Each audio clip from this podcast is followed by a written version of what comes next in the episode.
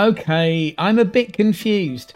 I'm trying to get a better understanding of traditional Chinese culture. But there's just so much to learn. All the different festivals. You know, there's Spring Festival, Midwinter Festival, the Winter Solstice, the Summer Solstice, Mid Autumn Festival, Lantern Festival, Dragon Boat Festival, this festival, that festival. So many.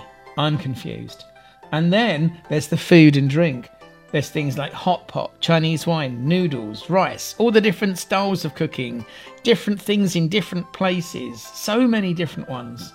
And all the different traditional arts and crafts like lanterns, paper cutting, jade, all the different traditional clothing. I don't know where to begin. I have so many questions about all of these things and many more. Um, well, don't worry, Mat. The good news is if you have the questions, I have the answers.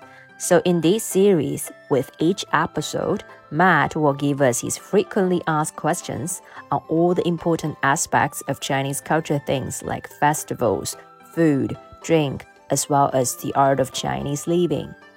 Why does Spring Festival fall on different dates every year? What do the animals in the Chinese zodiac actually represent?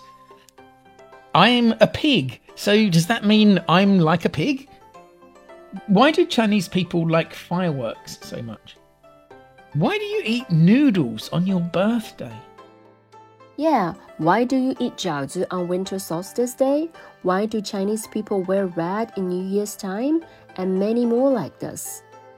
In these short episodes, we will cover one important topic each time. We will give Mat and you, the listener, the information that you need to get a deeper understanding of Chinese culture, traditions, and costumes.